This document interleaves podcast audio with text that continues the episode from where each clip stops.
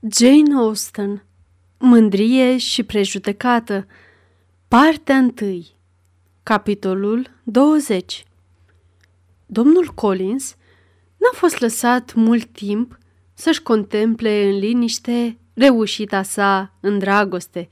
Doamna Bennet, care își făcuse de lucru un hol, așteptând sfârșitul discuției, de îndată ce o văzu pe Elizabeth, deschizând ușa, și, îndreptându-se cu pași repezi spre scară, intră în sufragerie să-l felicite călduros pe domnul Collins, dar și pe ea însăși pentru fericirea respectivă a unei legături mai strânse.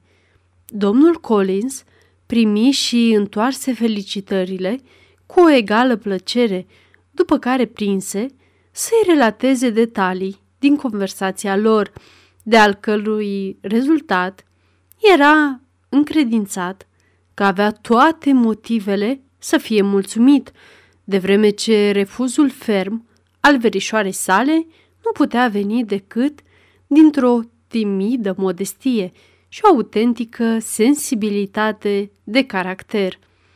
O asemenea informație o sperie totuși pe doamna Bennet, căci și-ar fi dorit să aibă aceeași mulțumire pe care o simțise el la gândul că fica sa ar fi intenționat de fapt să-l încurajeze, refuzându-i cererea, dar nu îndrăznea să creadă așa ceva și nu se putu abține să nu-i o spună.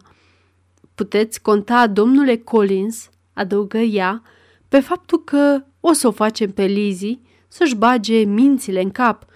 Chiar eu am să-i vorbesc despre lucrul acesta. Este o fată tare încăpățânată și nesăbuită și nu-și cunoaște propriul interes, dar am să fac eu să și-l cunoască. Mă scuzați că vă întrerup, doamnă, spuse domnul Collins, dar dacă este într-adevăr încăpățânată și nesăbuită, nu știu dacă este o soție potrivită pentru un bărbat în situația mea, care își caută fericirea în statutul matrimonial. Așadar, dacă va continua să îmi respingă cererea, poate că ar fi mai bine să nu o siliți, să mă accepte, căci dacă e posibil să aibă asemenea defecte, n-ar putea contribui prea mult la fericirea mea. Domnule, cred că m-ați înțeles greșit, spuse doamna Bennet, vădit îngrijorată. Lizzie este încăpățânată numai în asemenea chestiuni. În orice altceva are o fire mai blândă decât orice altă fată. Am să mă duc direct la domnul Bennet și vom aranja curând această chestiune cu ea, sunt sigură. Nu-i oferi răgazul să răspundă și grăbindu-se către soțul ei, strigă din ușa bibliotecii. Vai, domnule Bennet, avem nevoie urgent de dumneavoastră.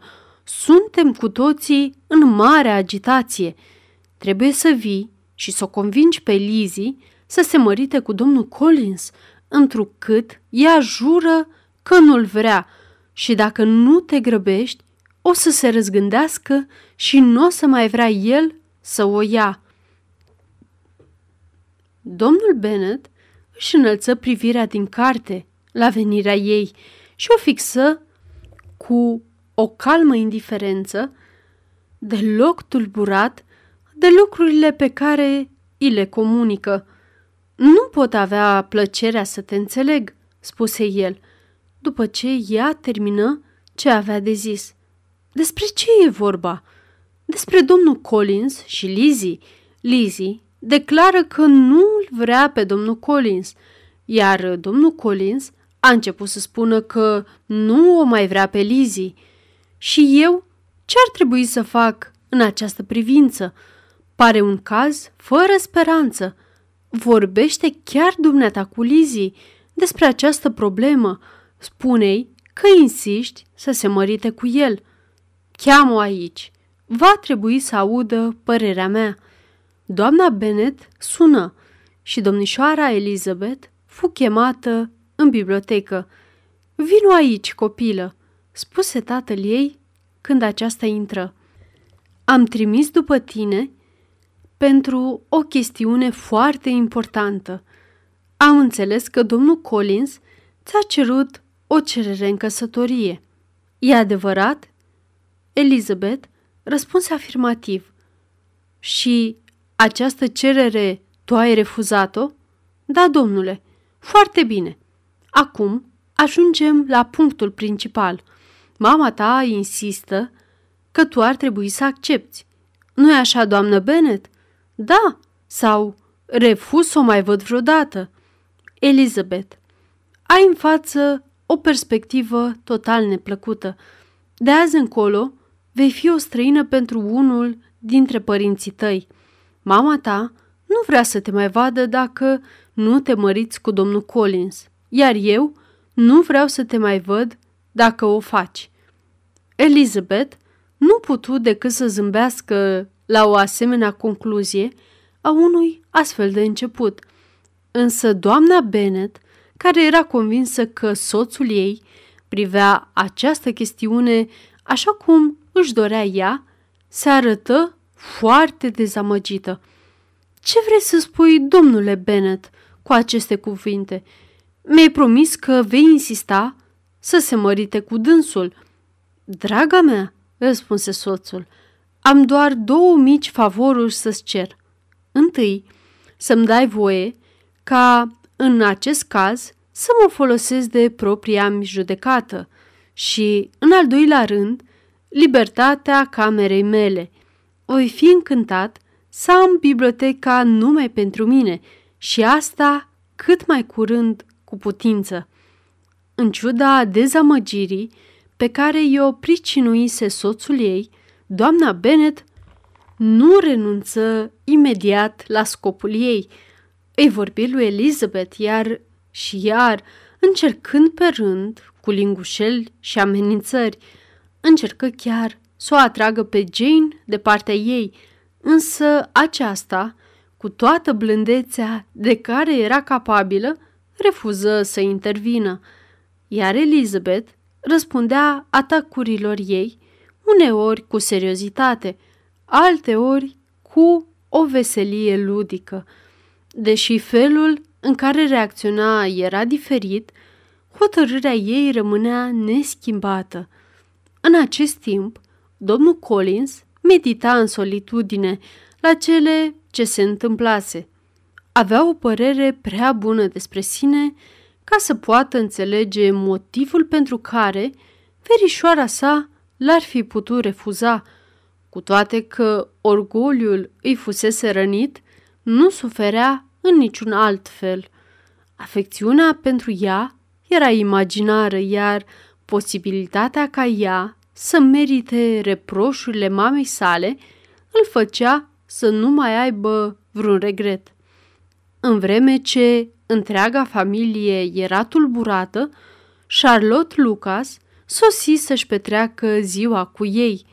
Fund îmbinată în hol de Lydia, care, zburând către ea, îi spuse aproape în șoaptă, Mă bucur că ai venit, e așa distractiv la noi. Ce crezi că s-a întâmplat azi de dimineață? Domnul Collins a cerut-o în căsătorie pe Lizzie, iar ea l-a refuzat. Nici n-apucă Charlotte să răspundă că imediat apăru și Kitty, care venise cu aceleași vești. De îndată ce intrară în sufragerie, unde doamna Bennet stătea singură, aceasta li se adresă pe aceeași temă, apelând la compasiunea domnișoarei Lucas și rugând-o să o convingă pe prietena ei Lizzie să se supună dorințelor întregii sale familii. Te rog, scumpă domnișoară Lucas, spuse ea pe un ton melancolic, fă acest lucru, căci nimeni nu e de partea mea, nimeni nu mă susține, sunt tratată cu atâta cruzime și nimeni nu are milă de vieții mei nervi. Charlotte fu scutită să mai răspundă, întrucât intrară Jane și Elizabeth. Vai, iată că vine! continuă doamna Bennet, pare atât de indiferentă și nu-i pasă de noi mai mult decât dacă ne-am aflat la York. Numai ca să poată face după cum o taie capul. Dar să spun ceva, domnișoară Lizzie, dacă ți-a intrat în cap să refuzi orice cerere în căsătorie în felul acesta, nu o să mai ai vreodată un soț și nu prea știu cum o să te întreții atunci când tatăl dumitale nu o să mai fie. Eu n-am să te pot ține și te previn asupra acestui lucru. Am terminat-o cu dumneata, începând chiar din clipa asta. Ți-am spus în bibliotecă, îți amintești, că n-am să-ți mai vorbesc de acum încolo și ai să vezi că mă țin de cuvânt. Nu-mi face nicio plăcere să vorbesc cu copiii neascultători. Nu că aș avea vreo plăcere să vorbesc cu cineva. Oamenii care au probleme cu nervii, așa ca mine, nu au mare înclinație spre discuții.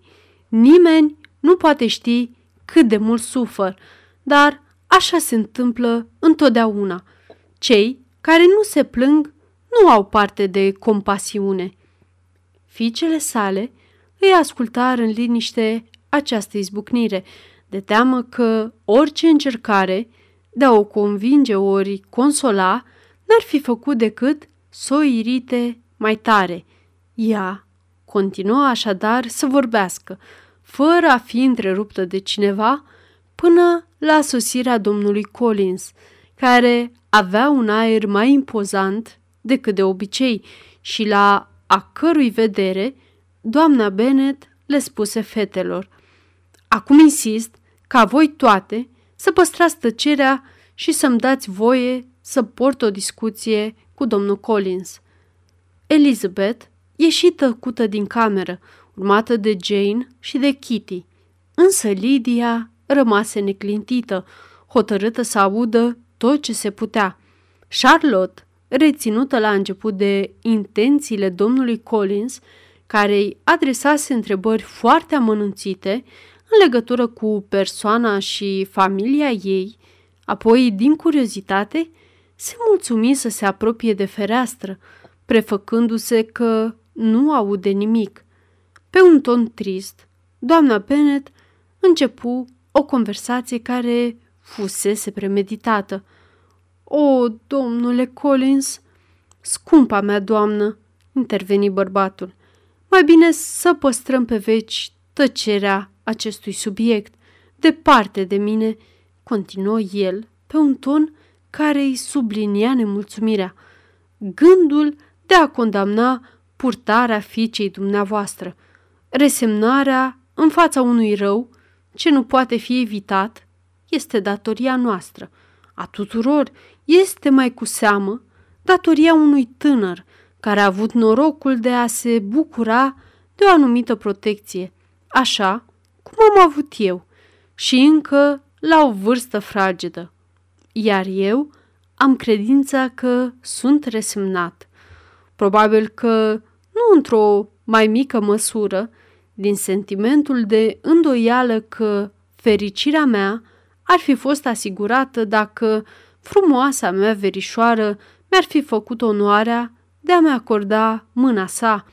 Am observat deseori că resemnarea nu atinge niciodată perfecțiunea, pe care o are atunci când fericirea refuzată începe să piardă în ochii noștri ceva din valoarea ei. Sper că nu veți considera drept o lipsă de respect față de familia dumneavoastră, scumpă doamnă, faptul că îmi retrag pretențiile la mâna fiicei dumneavoastră, fără a vă aduce în prealabil, dumneavoastră și domnului Bennet, omagiul de a vă cere să vă impuneți autoritatea în favoarea mea. Purtarea mea ar fi putut fi condamnată, căci am acceptat să primesc refuzul de pe buzele fiicei dumneavoastră, în loc să aștept să-l primesc de la dumneavoastră, dar suntem cu toții supuși greșelii. Eu am avut tot timpul gânduri bune, în în legătură cu această chestiune. Scopul meu a fost să-mi asigure o tovarășă de viață amabilă, având toată considerația față de interesele familiei dumneavoastră, iar dacă purtarea mea a avut ceva condamnabil, acum vă prezint scuzele mele.